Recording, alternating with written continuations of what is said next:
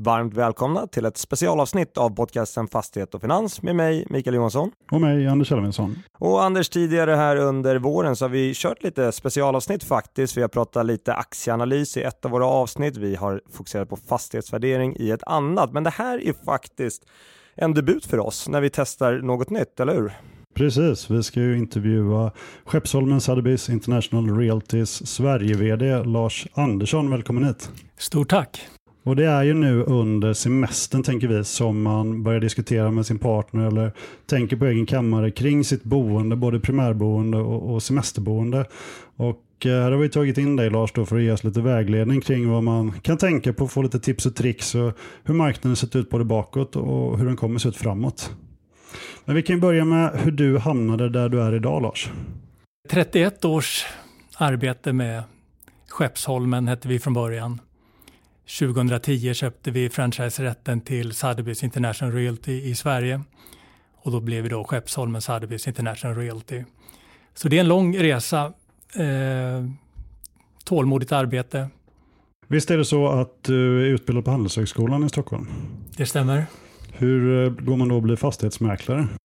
Ja, det får jag skylla Robert för, en av mina kompisar på skolan som kom fram och sa Lars, vi måste starta eget. Ja, varför då? Jo, när, när vi går ut, då kommer vi inte våga. Då kommer vi hamna inom SE-banksfären eller på någon konsultfirma eller något. Tänkte efter i fem sekunder att ja, det där stämmer ju. Och han hade en idé om att starta ett fastighetsmäkleri. Och det gjorde vi samtidigt då som vi gick på Handels. Och vi körde det ungefär ett år eh, tills vi eh, eh, kunde det och behövde fokusera på skolan för att kunna komma ut. Eh, så där kom då intresset både för egenföretagande och fastighetsmäkleri i synnerhet. Och var strategierna från början att lägga er i high-end-segmentet när det kommer till bostäder eller har det växt fram? Nej, men det var från, från start. Vårt första kontor låg på Styrmansgatan på Östermalm. Nu har vi flyttat 300 meter norrut till Karlavägen, men vi har alltid legat där och det har varit det segmentet. Men vilket år sa du att ni drog igång det här? 1992. Eh, en ganska spännande timing. Ja, det var, det var väldigt speciellt. Och det är väl ofta ganska lätt att dra igång någonting nytt när eh, nästan alla branscher går på knäna. Eh, och det var nästan en fördel då att inte ha någonting i bagaget som tyngde en, vilket våra konkurrenter hade ofta. Och utöver din roll som vd då för Skeppsholmen Sotheby's International Realty, kan du berätta lite mer om dig själv? Familj, eh, bakgrund och så vidare. Ja, det är eh, två döttrar, 25 och 21. Äldsta är eh, snart färdig eh, master i marinbiologi. Och yngsta började nu på Handels exakt 40 år efter mig. Så det var lite speciellt. Jag gick på 40-årsjubileum samtidigt som hon skrevs in. Så fru Maria jobbar också i företaget, vice vd, jurist i grunden. Och vi eh, lever ett stillsamt familjeliv. Du har också faktiskt förberett fem snabba sommarfrågor. Det tycker jag att vi river av här. Precis, för att lära känna Lars lite bättre innan vi går på privatbostadsmarknaden. Golf eller tennis? Ja, det blir dött lopp. Det är mina favoritsporter både att utöva och titta på. Handikapp? 12. Forehand eller backhand? Forehand. Eh, Båstad eller Sandhamn? Det blir dött lopp där också. Det är också två favoriter. Eh, Skärgården och Båstad med tennisen. Och eh, det var där vi startade vårt första kontor utanför Stockholm. Det var just i Båstad. Flybridge eller Spinnaker? Ja, uppväxt med segelbåt men själv eh, inte fått med frun på segelbåt så det, är, det får bli flybridge då. Röda långbyxor, ja eller nej? Jag tycker det är kul med profiler och personligheter. Tänk om alla skulle vara så fantastiskt korrekta hela tiden. Det skulle bli så tråkigt. Eh, kanske inte för mig, men, eh, men jag tycker liksom, kan man bära upp dem så är det all heder. Mäklarbricka eller skaldjursplatå? Ja, det blir ingen. Nej. Du gillar inte skaldjur alltså? Ja, men kanske inte på en sån där skaldjursplatå. Jag tycker inte jag är det roligaste sättet att äta den, men jag har några så minnen av av eh, det är väl så här företagsfester och sånt där som jag tror vi har haft själva någon gång på Café Opera tror jag. Och det där kom ut, jag vet inte. Alltså, men, de har åldrats dåligt. jag tror ingen blev sjuk i och för sig, var inte det, men ja. ja, det är bra.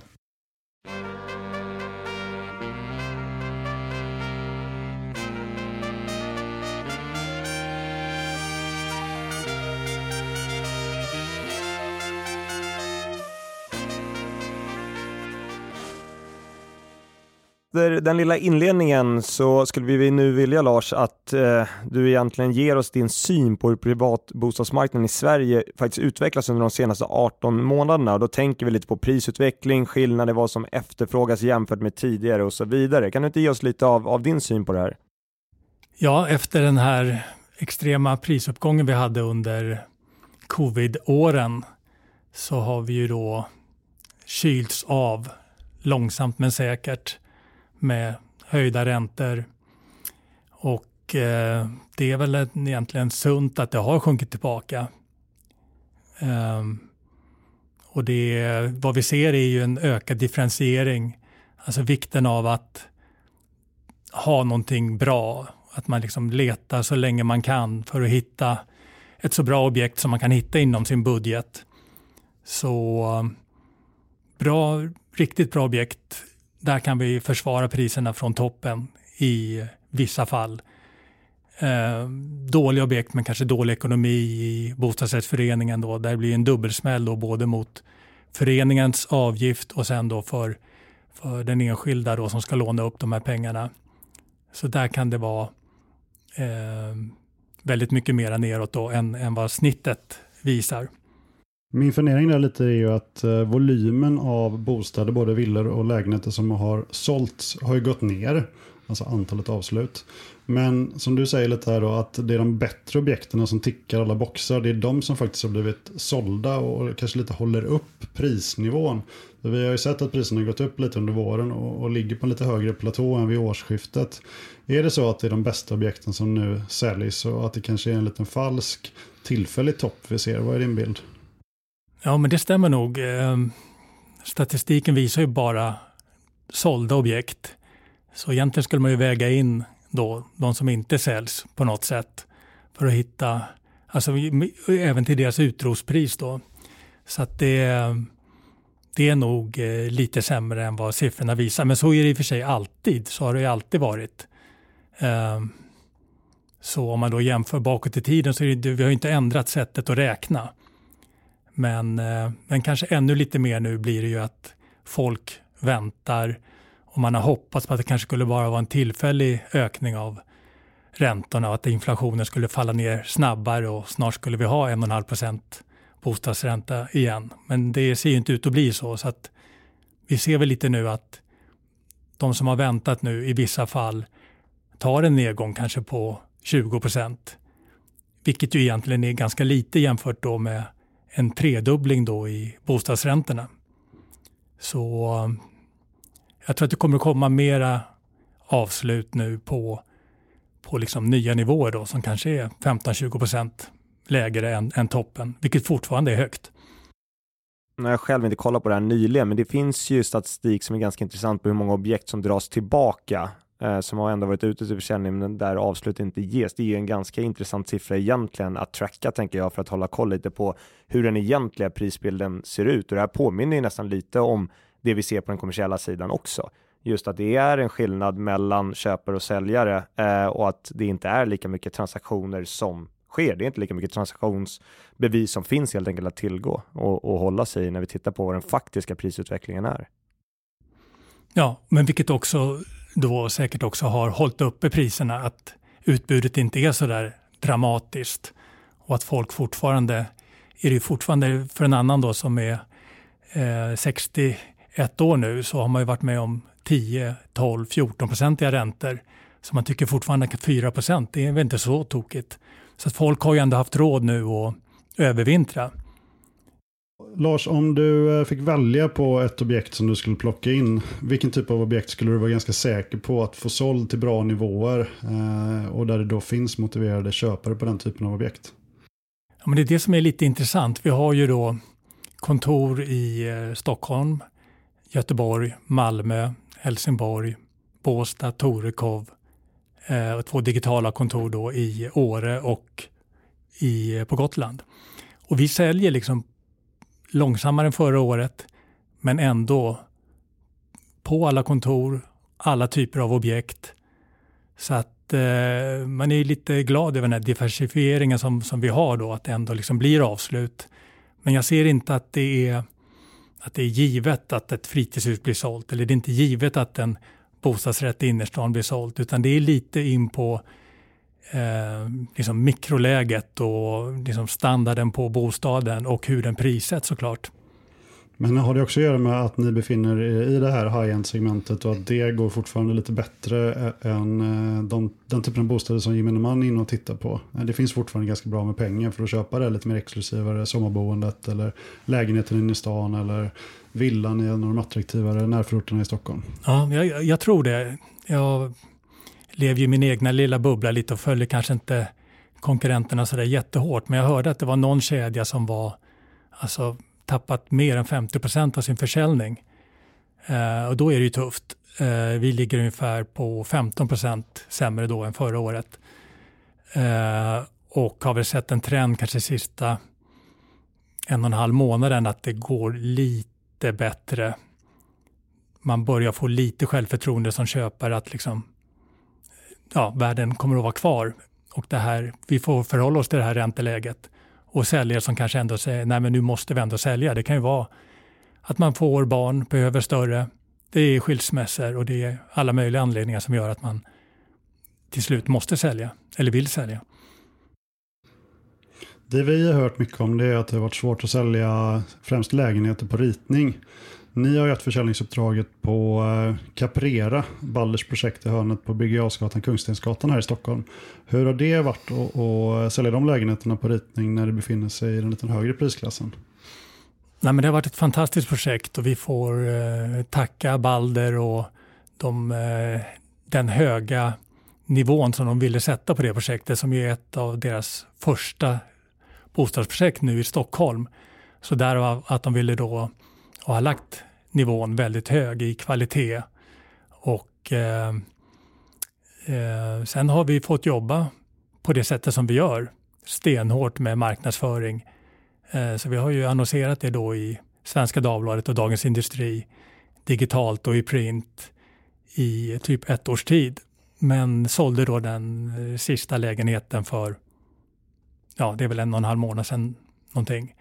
Och det, nej, vi är jättestolta över det, och, men eh, det hade kanske inte varit lika lätt om vi inte hade haft en så eh, bra uppdragsgivare där som satsade så hårt från sitt håll också. Och prisnivåerna motsvarar ungefär förväntningarna eller hur skulle du säga att det har varit? Ja, nej, vi har inte behövt justera några priser utan det, vi lyckades leverera på, på liksom exakt de priser vi hade från början som ju då sattes i en annan marknad. Och eh, nu har vi ett par uppföljningsprojekt till det här. Bland annat ett, eh, ett hus vid Adolf Fredriks kyrka som är ganska likt det här. Som vi börjar smyga igång nu. Så eh, inte med Balder då, utan en annan då som har sett vårt arbete här och tyckt vi gjort någonting bra. Jag sitter och filurar lite här, jag är ledsen om jag byter spår, men någonting som jag har fokuserat ganska mycket på, eh, eller fokuserat på, men funderat på, det är att under pandemin hade vi en enorm boom när det kommer till sommarhus, semesterhus, det var många som investerade i det, man skulle arbeta hemifrån och så vidare. Hur upplever du det idag? Är det mycket folk som helt plötsligt är, ska vi kalla dem för pressade säljare och måste sälja av det här eller hur ser, hur ser den delen av bostadsmarknaden ut egentligen? Det är ju mindre, det där toktrycket som vi hade under pandemin där är ju såklart borta. Eh, men eh, Samtidigt så är det inte någon desperat försäljning heller där. Eh, så att det, eh, som jag sa tidigare, det, det, det är liksom svalare på alla typer av objekt, inklusive fritidshus, men det fungerar. Och det, du upplever inte att det är någon panikartad stämning och att det är massa människor som måste sälja, utan det är en ganska, det är en marknad som ungefär fungerar som det du beskrivit här innan med, med lägenheter och villor. Ja, det, det är det. Vad äger man helst? Sommarboende på, på någon av kusterna eller vinterboende uppe i Åre till exempel? Nej, men det är många som, som har bägge de två. Eh, om man tar det här kundsegmentet som vi jobbar mot. Så där kanske en lägenhet i Åre och ett hus i eh, Båstad, Torekov, Falsterbo. Det är väl en ganska bra kombo. När man talar med vänner och kollegor så tycks det allt vanligare att eh, försäljningar sker under hand. Är det din uppfattning också Lars? Ja, det skrivs i alla fall mycket mer om dem. Ehm, och det, är ju, det blir en funktion också av att eh, objekten inte går iväg. Att man är osäker på om priset är det här. Och då vill man kanske inte ligga ute och synas med det för länge. Och då är det ju en väldigt bra start att börja under hand.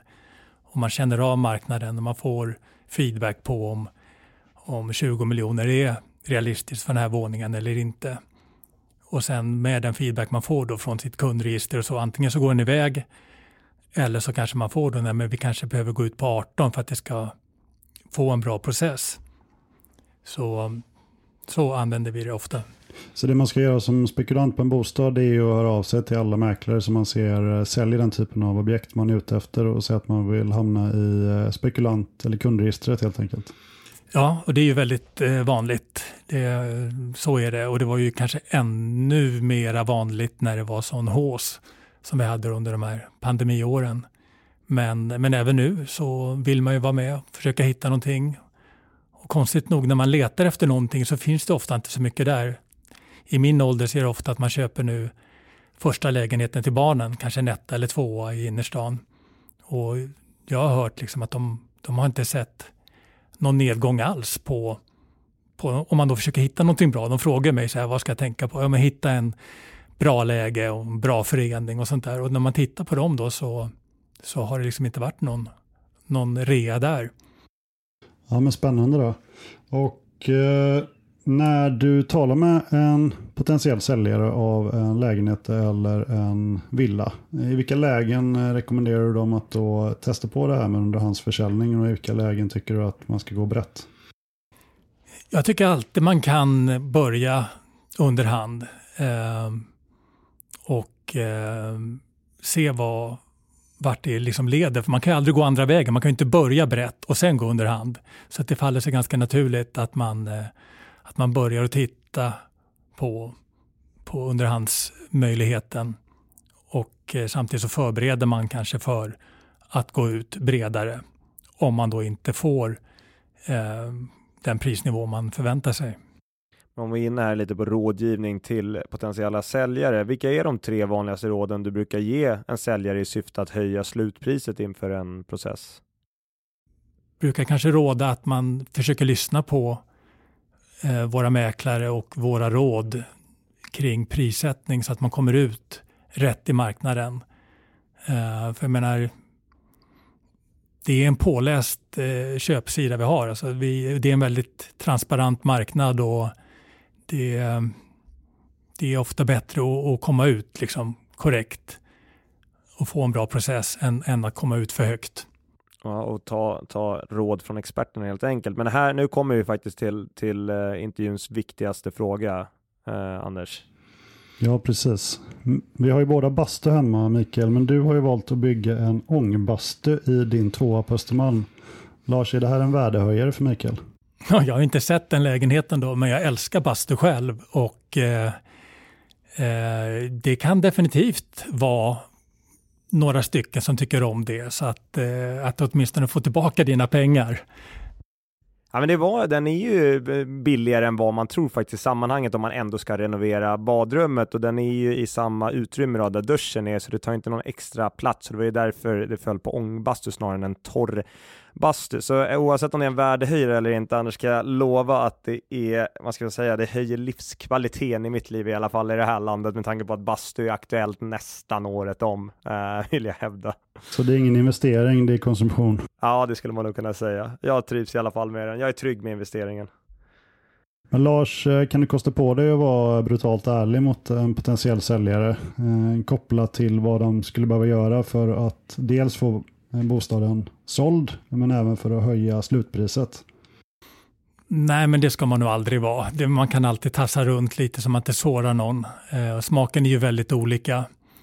Eh, så att eh, det finns liksom ingen uppsida att, eh, att vara oförskämd eller vara plump mot någon, utan eh, man, man, ibland får man lirka lite mer.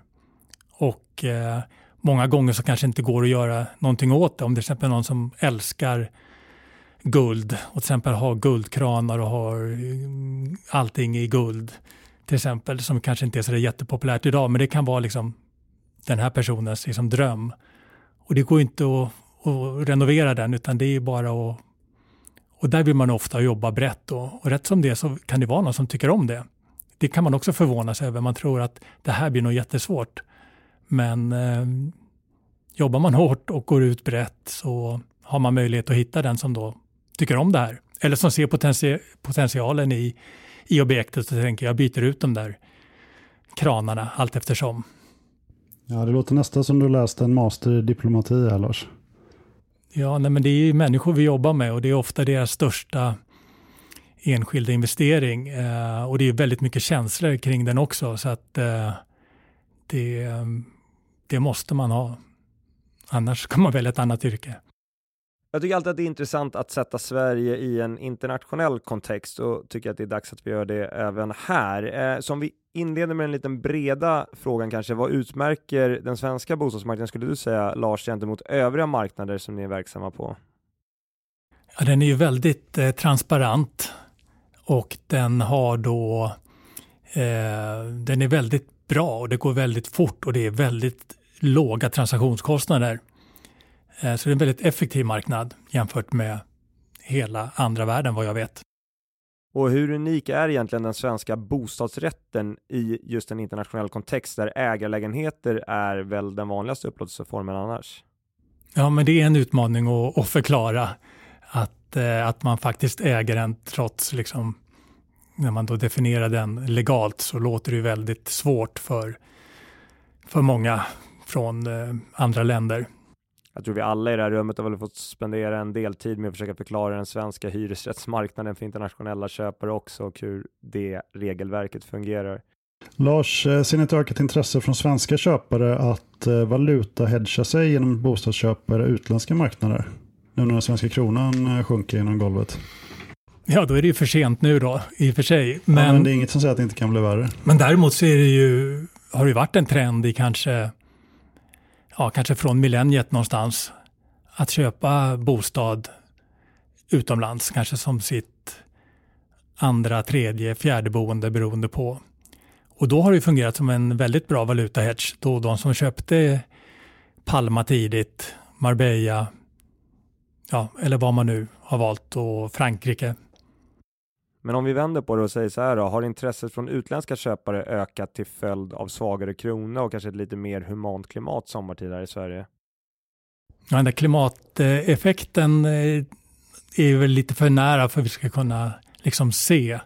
Men man tänker på det själv faktiskt, att det är plötsligt är kanske inte så dumt att vara i Sverige under sommaren. Um, men vi har haft under pandemin så var det ganska många då som eh, köpte i, i Sverige för att man kunde hitta då enskilda med långa avstånd till närmsta granne och så som man ville ha det då. Vi hade budgivning på ett jättefint ställe på västkusten vid en fjord. Och det var tre olika nationaliteter. Eh, det var som en Bellman-historia. Jag kommer inte ihåg exakt vilka det var. Jag tror det var Nederländerna, Tyskland och eh, något ytterligare land. Och och eh, de från Tyskland vann och han grät efteråt av glädje. Så att det var ganska fantastisk eh, resa. Liksom. Så mycket apropå känslor i det här som vi jobbar med. Jag fick ju höra att bostadspriserna på till exempel Mallorca fått ytterligare fart till följd av att tyskar med flera nu har möjlighet att arbeta hemifrån i större utsträckning. Vilket i princip var otänkbart innan då, de är väl lite mer regelryttare där. Är möjligheten till hemarbete eller arbete från semesterbostaden något som satt avtryck i den svenska och eller då sydeuropeiska marknaden? Det låter ju som det eh, i det exemplet du nämnde här nyligen.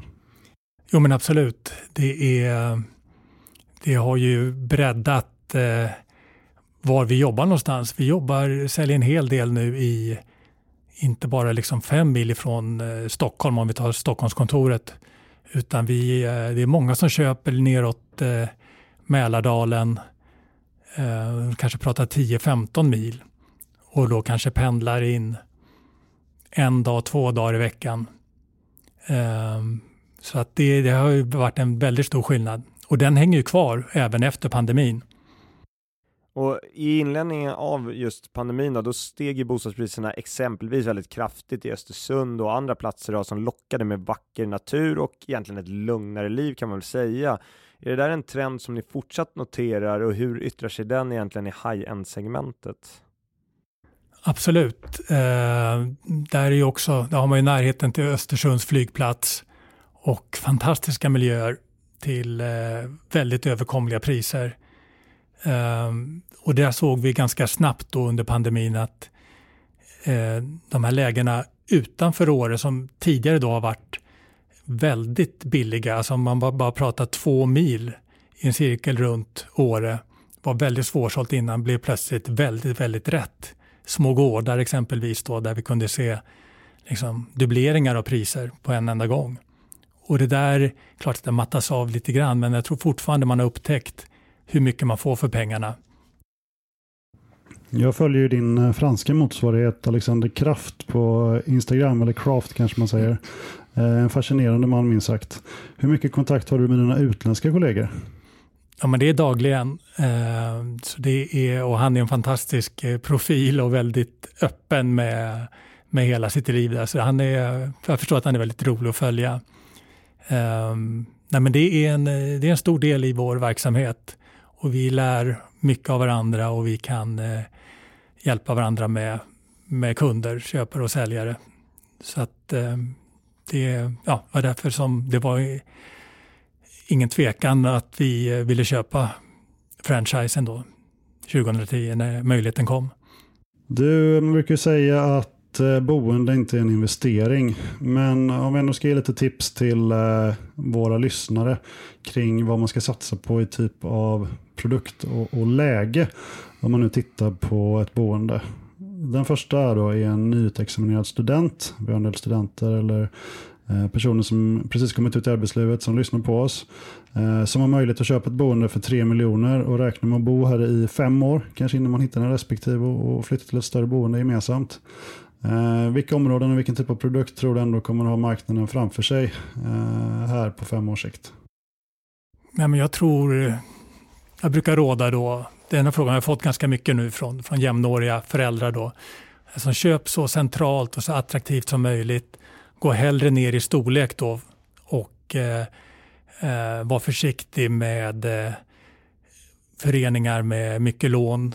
Eh, och det ja, syns ju väldigt tydligt nu när de, många nybildade föreningar de senaste åren har ju då tryckt in lån och legat kanske på 0,6 procent i upplåningsränta där. Så det blir ju en mardröm för dem såklart nu när de ska läggas om de lånen och då för de som har köpt där. Så hitta små, små gamla välskötta föreningar som är överblickbara. Vad är din eh, syn på bostadsrätter upplåtna med tomträtt? Är det någonting du avråder från? Ja, kan man undvika det så självklart. Är det så att det är en överreaktion på, på ett objekt så kan man ju titta på det men, eh, men det, ja, det är fortfarande risare som kommer upp där. Eh, och det blir också nu då som lök på laxen då med både då räntekostnaderna i föreningen och sen då tomträttsavgälder då som kanske tredubblas eller fyrdubblas. Så äh, mardröm nu har det varit en del skriverier om olika fall där man har gått upp i, i domstol kopplat till de här avgälderna och höjningen av densamma. Eh, så gemene man kanske fått upp ögonen för det här eh, eventuella problemet man kan stå inför som bostadsrätts ägare. Men jag upplever inte att eh, för ett år sedan och bakåt att eh, det var lika uppmärksammat och här tror jag att eh, man gjorde verkligen rätt i att hålla sig borta från det. Nu kanske det som du säger uppstår möjligheter från andra sidan om man sätter för stor risk kopplat till de här lägenheterna som finns i den typen av förening upplåten med tomträtt. Så, så man ska nog vara lite selektivt där och ta vara på de möjligheter som uppstår framåt. Absolut. Eh, nästa exempel tänker jag ett par som bor i innerstan idag och väntar sitt första barn.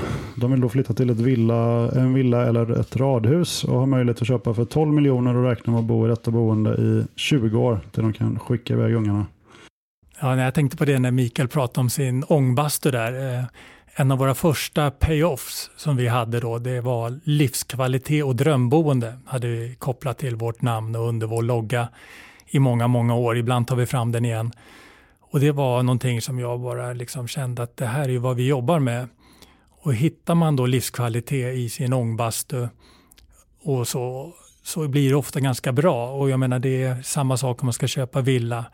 Alltså hittar man, hittar man en fint område med fina skolor och kanske en bit ifrån stora vägen och, och så där, där man känner att man kan ha en bra, ett bra boende och ett bra liv så tror jag att det kommer att bli bra i, i slutändan. Alltså att man bara följer sin egen, sitt eget hjärta kopplat till eh, ja, att man då som sagt undviker eh, tomträtter eller dumheter då. Det låter lite som du är inne på också att eh, man inte kan flytta på läget men man kan ju förbättra själva boendet och göra det till någonting som man verkligen trivs med. Så kanske hellre titta lite mer på, på mikroläget för boendet eh, än hur det ser ut just där och då om man då kan förbättra det på sikt. Absolut, jag kommer ihåg jag hade en eh, riktigt god vän som kom hem från Spanien och de skulle köpa i Storängen och då fanns det en jättefin stor eh, nyrenoverad villa som låg uppe vid gamla Värmdövägen då, som ju ändå är mycket trafik på, eh, även om motorvägen avlastar en hel del. Och så fanns det då ett renoveringsobjekt nere vid Järlasjön med utsikt, men som var totalt renoveringsobjekt. Och jag, jag stod nästan och, och skrek med hes där för att de skulle välja det här objektet nere vid sjön, långt ifrån vägen och ha den resan. Och de eh, tackar mig varje gång nästan jag träffar dem för det rådet. Vi går in på eh, sista scenariot då, ett högavlönat par som har gjort raketkarriär. De bor inne i staden och väntar också barn då. De vill flytta till en extraordinär villa och har möjlighet att köpa för 40 miljoner kronor, även om de här räknar med att bo i detta boende i 20 år. Vad skulle vara ditt råd till detta par? Ja, men det är väl precis samma sak. Eh, att eh, ja, försöka köpa ett så bra läge som möjligt och kanske då renovera lite successivt. Eh, jag har ju sett hela den där resan till, eh, alltså när man inte behövde vara perfekta badrum eller perfekta kök eh, i vare sig villor eller våningar då som det var på 90-talet till nu då när allting ska vara helt, helt perfekt. Så hellre då få kanske sjötomt för 40 miljoner där det kanske är lite att jobba på. Man kanske tar över efter ett, eh, ett par som då, där barnen har flyttat ut och de, de flyttar därifrån, än att man köper det där uppsminkade, jättetokranoverade huset som kanske inte ligger lika bra. Eh, så det, det blir läget, läget, läget är också tyvärr. Lite tråkigt men... Och så göra lite jobb själv helt enkelt på det man köper, lägga lite kärlek på det. Ja, jag tror det är ganska roligt också att göra den där resan. Om det nu inte är liksom ett totalrenovering, det kan ju bli en, eh, en mardröm i sig. Och nu är det ju väldigt dyrt att, att renovera också eh, med de priser som vi har idag. Men, eh, men om, det, om det bara är liksom att köket är lite gammalt och badrummet kanske inte är exakt som man vill ha det, så, så skulle jag hellre ta eh, ett bättre läge då med, med det och ta det allt eftersom budgeten tillåter. Vilken enskild bostad som ni har ute till salu just nu skulle du själv vilja flytta in i? Antingen då primärboende eller semesterboende? Ja, jag tycker vi har ett fantastiskt eh, sjöställe på en ö som heter Björnö som ligger på vägen ut till eh, Dalarö. Eh, jag tror att det är 25 000 kvadrat land och eh, en 10 000 kvadrat vatten där. Där eh, där har man eh, en, en resa rent renoveringsmässigt. Det är snyggt och fint, liksom prydligt, men det är länge sedan det var någon som gjorde någonting där. Men där finns, där finns bryggor, det finns tennisbana, det finns, eh, ja, det finns ytor. Eh, det, ja, det, det är ett sånt ställe som jag själv eh, går igång på verkligen. Ja, det låter ju som den här drömmen att bli gammal på ett sånt ställe. Men du, hur ska du spendera din sommar? Det blir lugnt. Det blir eh, med familjen i skärgården och eh, vi åker ner till Båsta under eh, här veckan och träffar våra kollegor där på kontoret och har lite trevligt och titta på tennis. Så det är väl den, och sen åker vi en liten sväng ner i Skåne och hälsar på lite vänner. Men, men det blir väldigt lugnt på, på landet helt enkelt. Då hoppas vi på att det blir en del tennis för egen del också i sommar och Lars. Ja, vi brukar spela eh, lilla lokala klubbmästerskapet på Dalarö eh, de åren vi är hemma. Det har korrelerat ibland med tennisen i Båstad men nu har man flyttat här veckan fram, en vecka framåt. Så vi eh, ska spela dubbel med min fru och ska spela dubbel med en eh, kompis och fundera på om man ska ställa upp i veteransingel eller inte. Men det är, alltså, det är en väldigt eh, trevlig liten eh, klubbmästerskap. Vi vill i alla fall rikta ett stort tack för att du tog dig tid att komma hit och eh, prata med oss och vi får ta en avstämning i slutet av året och se om du är under handikapp 10 i golfen och kan kalla dig för singelhandikappare eller inte. Vi vill även passa på att tacka vår samarbetspartner Fastighetsvärlden. I snart 40 år har Fastighetsvärlden genom konferenser, magasin, nyhetsbrev och hemsida levererat marknadsledande nyhetsbevakning av Sveriges bygg och fastighetsbransch. Och om ni liksom jag känner viss fastighetsabstinens under semestern som inte kan stillas av enstaka pressmeddelanden, nyheter på Dagens Industris hemsida eller egna iakttagelser av byggnader på just den ort ni besöker i sommar så surfa in på Fastighetsvärdens hemsida och läs något av alla personporträtt med framstående män och kvinnor i branschen. Senast i raden av porträtt är ett på Pernilla Bonde, avgående vd för HSB. Ja, eller varför inte ladda ner Fastighetsvärdens jubileumsutgåva från 2016 där de senaste 30 åren inom svensk fastighetsmarknad summeras. Även specialutgåvan om fastighetskraschen på 90-talet som gavs ut 2015 finns att ladda ner gratis på hemsidan. Ja, som ni hör är det Fastighetsvärden som ser till att ni inte kommer få en endaste lugn minut i sommar. Tack Fastighetsvärden och tack alla ni som lyssnade. Och ha en fortsatt trevlig sommar.